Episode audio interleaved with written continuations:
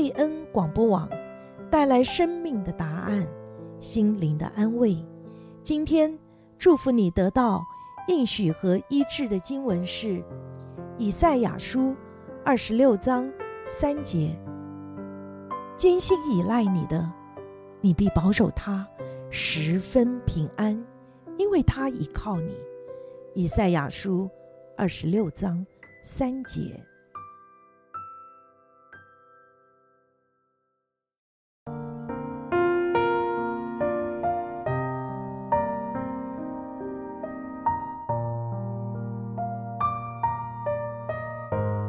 亲爱的听众朋友，欢迎您来到贝恩会客室，我是刘平。刘平很高兴每周一的晚上与您空中相会。今天真的是非常荣幸，也很开心，邀请世界参服总干事林惠洲牧师到我们节目中分享。在我们生活当中啊，餐饮业真是扮演很重要的角色。我们每天啊都要吃嘛，周末呢，我们也常常去上馆子，餐厅呢也提供。不只是美食，一些社交的体验。但是我们有没有想过，这些餐饮业者他们的生活，还有他们的工作，到底是怎么样的一个环境呢？他们在厨房里面心情，他们的生活是如何？今天我们就要探讨怎么样呢，来关怀或了解餐饮业者，同时更重要的是如何向餐饮业者传递福音。而这方面呢，林牧师呢可说是有非常丰富的经验。所以我们很高兴邀请到他。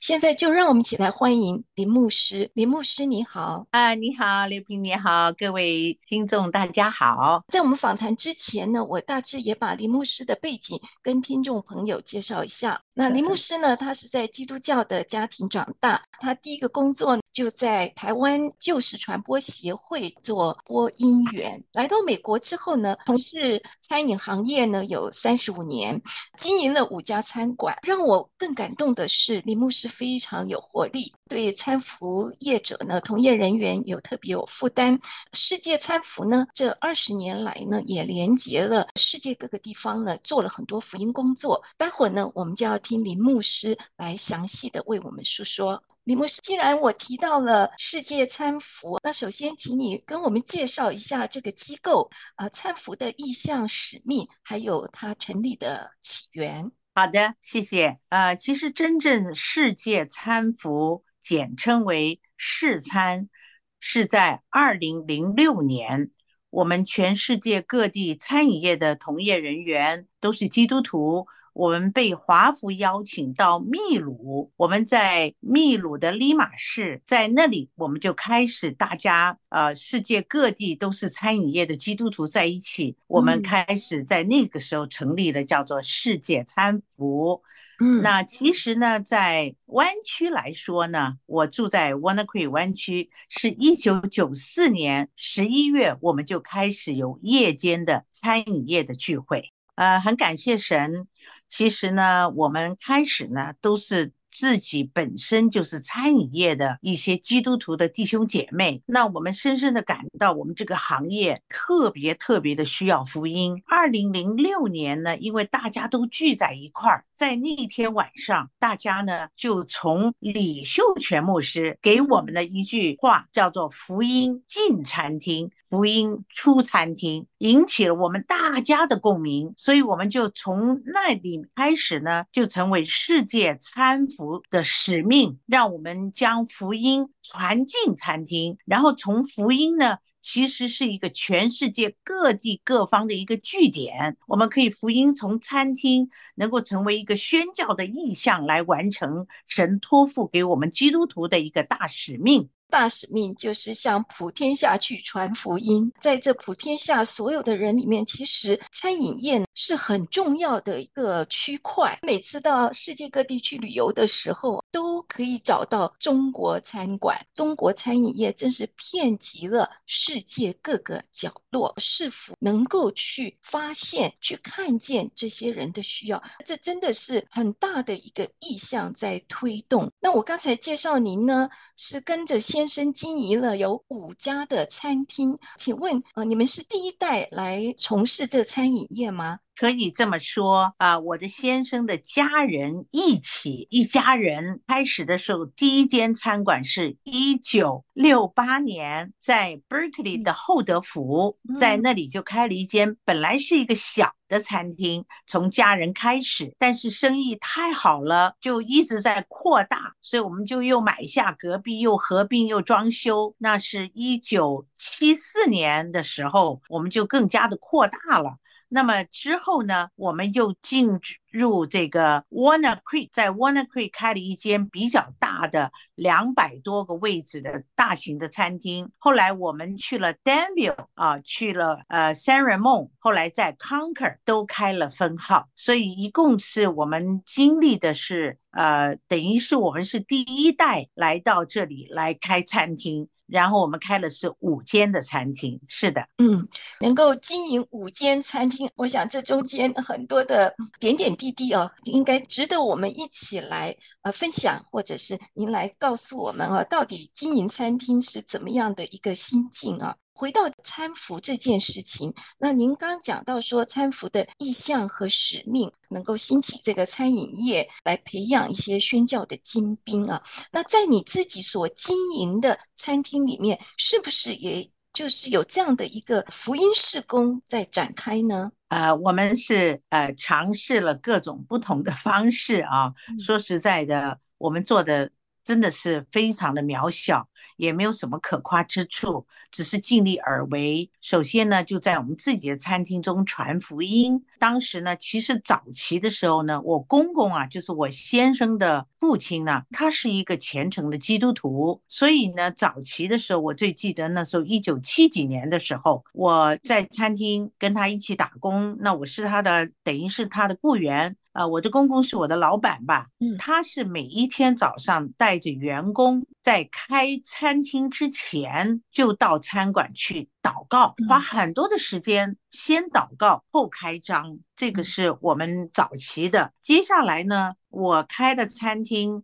等到我比较是我来主导的是从 Walnut Creek 这间啊、呃，当然我也要说，后来我们 Danville San Ramon 开的就比较是小间的 Walnut Creek 这间呢，我就开始有一个负担，深深的感觉到餐饮业不容易。那么就在餐厅自己呃 Banquet Room 里面，就是宴会房，那经常的是邀请一些基督徒到我们餐厅来传福音啦，做见证啦。啊，简单的讲一点圣经，可是是不被人接受的。同时，我的先生那个时候是十分 反对的啊。但是很感恩，就是在啊这个一九九四年的时候，我们邀请了刘明和牧师，晨曦会的创办人，在我们餐厅有一个布道会。但是呢，人数不多，只有我自己餐厅有。那么后来。我们就发展到当地，我们在 w a n n a Creek 的核桃溪的康俊福音教会开始了夜晚的聚会。哇，李牧师，我真的非常非常佩服你啊！你对灵魂得救啊，真的神给你极大极大的负担，到哪里 都是要传福音，要拯救灵魂。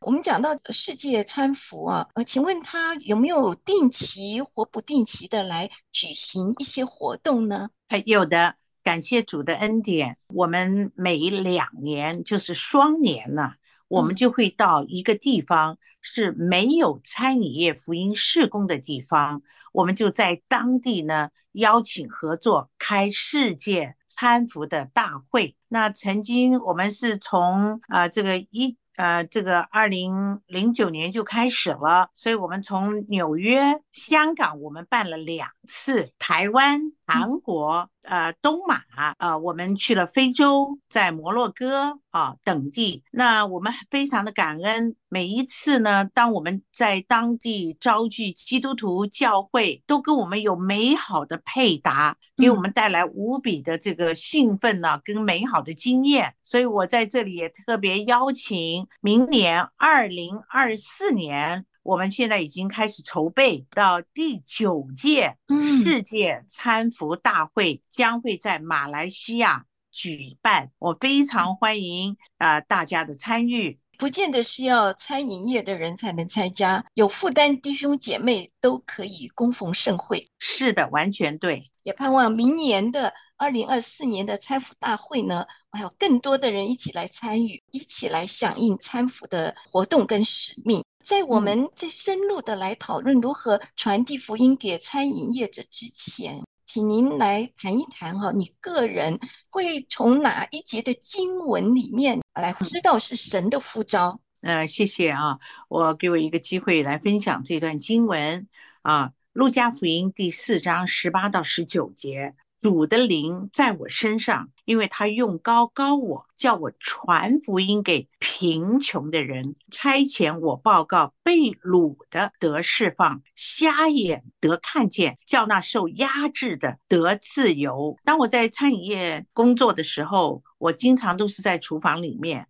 啊，所以呢，我看见许许多多的人在这个行业当中，真的是不但是身体非常的劳累，而且呢，精神非常的孤单。所以我这节经文就让我印证了，其实就看见我是可以按照耶稣来到世界上，这是耶稣来到世界上他的这个属灵的宣言，他的就职典礼的宣言啊，那也就在以赛亚书早就以赛亚的这个预言。我就看到我们基督徒自己得到了福音之后呢，我们有一个这个使命呢。那这个福音是给谁呢？是给贫穷的人。这个贫穷就包括了很多的心灵的各方各面的健康的家庭的各方各面的贫穷。所以这特别的让我感受到，我已经是在这个行业里面，我可以透过我们大家一起将这个美好的福音，让被掳的得释放，瞎眼的得看见，受压制的得自由。所以也就是这段经文激发了我。那同时呢，我自己在餐饮。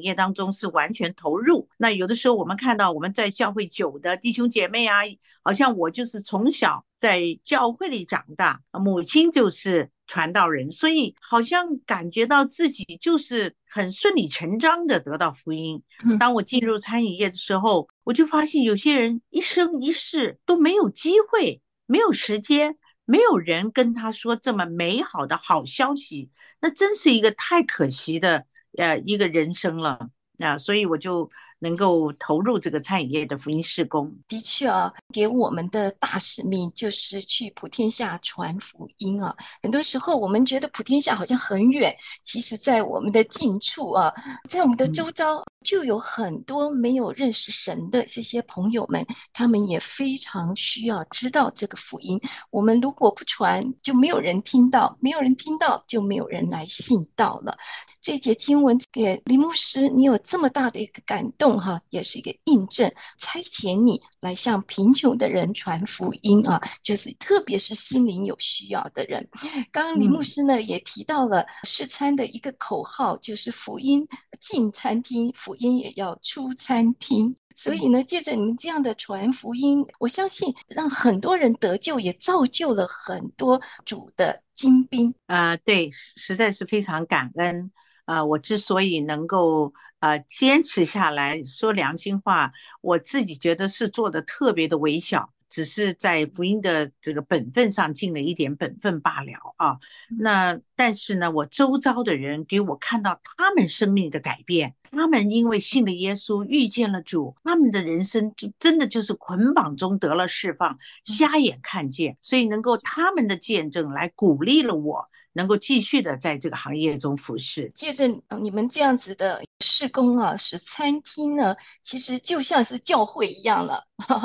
对，在那边呢，不是只有吃吃喝喝，而是有神的话语，有神的祝福在其中啊。那我一开始的时候也介绍了一些林牧师您的背景啊，那我们真是巴不得能够带着听众朋友呢，能够更多的来认识您啊，所以也请你介绍一下你个人的生命故事。好的，呃，我也简单的说一下，呃，其实从小呢就是在。呃，教会里面长大，贵格会大平职堂的时候呢，我母亲就是一个职堂的传道人啊，所以顺理成章的到了教会。呃，我十一二岁的时候，因为那是乡下嘛，那牧师就给我一本书，叫我教小朋友，所以十二岁的时候我就开始教主日学了啊。那么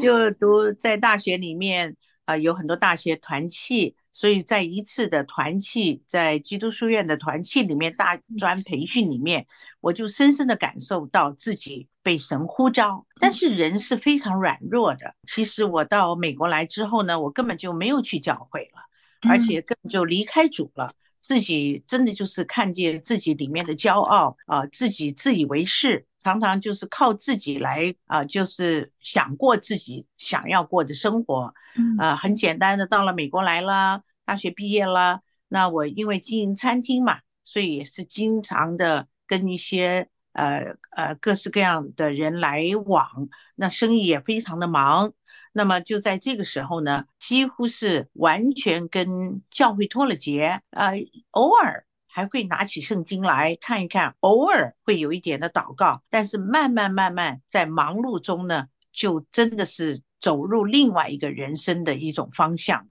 那后来呢？你遇见了你的先生，结婚成成家，经营餐厅哦，这么样的有声有色，可以说是钱赚的是满盆满钵的。那当时你的感受是不是带给你极大的满足感呢？呃，我觉得你会真的是问到我心里最重要的一个问题啊。嗯，其实，在当时呢，我其实我只有二十多岁，那个时候，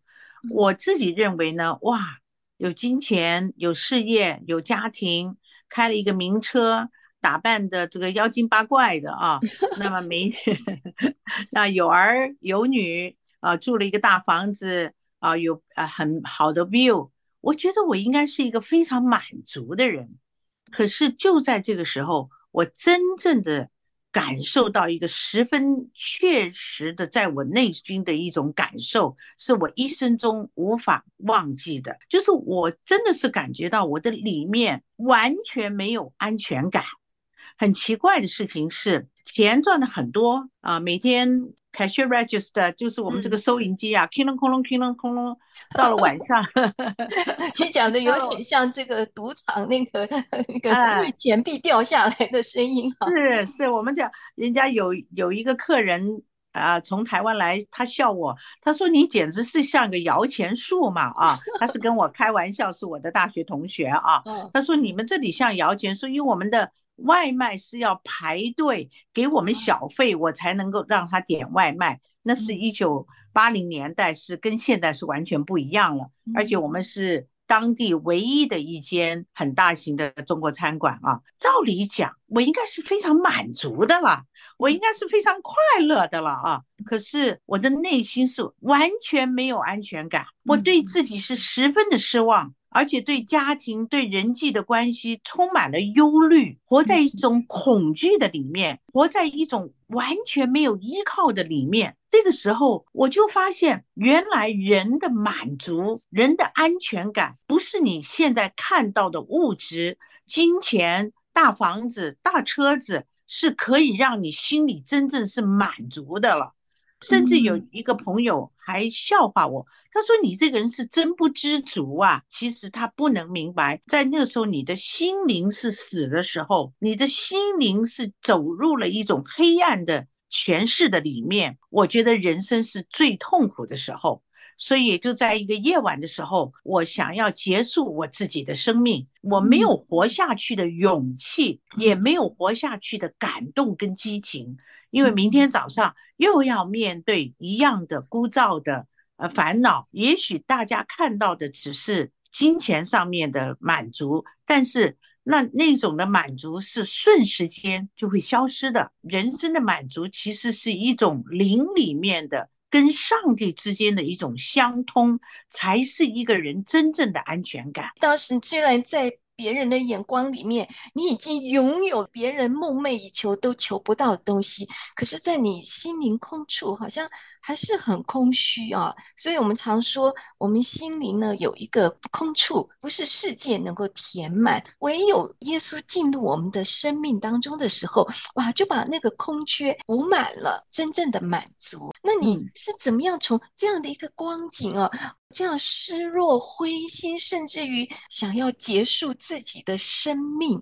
嗯、你怎么样回转过来，被神寻找，回到神的家中呢？啊，其实呢，在那段时间，我回到台湾，在台湾呢，我的父亲生病在病床旁边，在那个时候呢，我看见我的姐姐，我姐姐看起来她没有结婚，也没有什么大的了不起的事业，可是从他的身上找寻到我小的时候的那一份的安全感，以及的那一份的喜乐，所以我就看见原来我变了，我以为啊，好像自己很能干。所以我就看见自己是十分的骄傲，然而在我骄傲的里面，其实是充满了软弱跟无能为力。很妙的一件事情就是，上帝真的是听见了我母亲的祷告，跟我家人对我的祷告。啊，这个时候呢，就有教会的啊一位姐妹来我们餐馆来买外卖，同时呢来探访我。她不是来跟我做生意，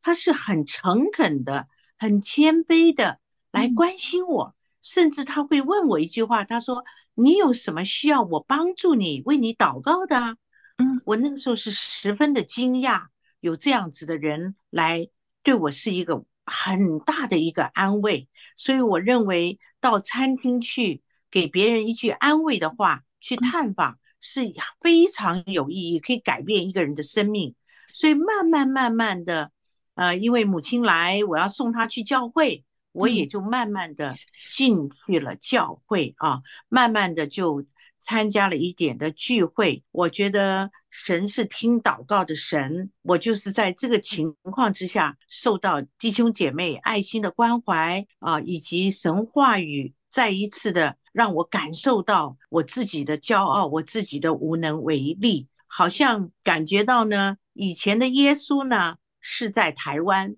终于耶稣在美国了 啊！